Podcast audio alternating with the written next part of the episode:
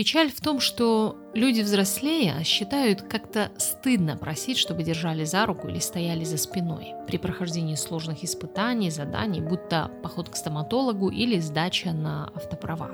Вроде взрослый, вроде справишься. Что нюни-то распускать? Иди и делай. Устраиваешься на работу, сложная переаттестация, ложишься в больницу. Ты же не ребенок. Давай вперед, действуй. И ты делаешь все один или одна. Справляешься, а может не справляешься с поставленной задачей. Никого не волнует, насколько психологически было тяжело.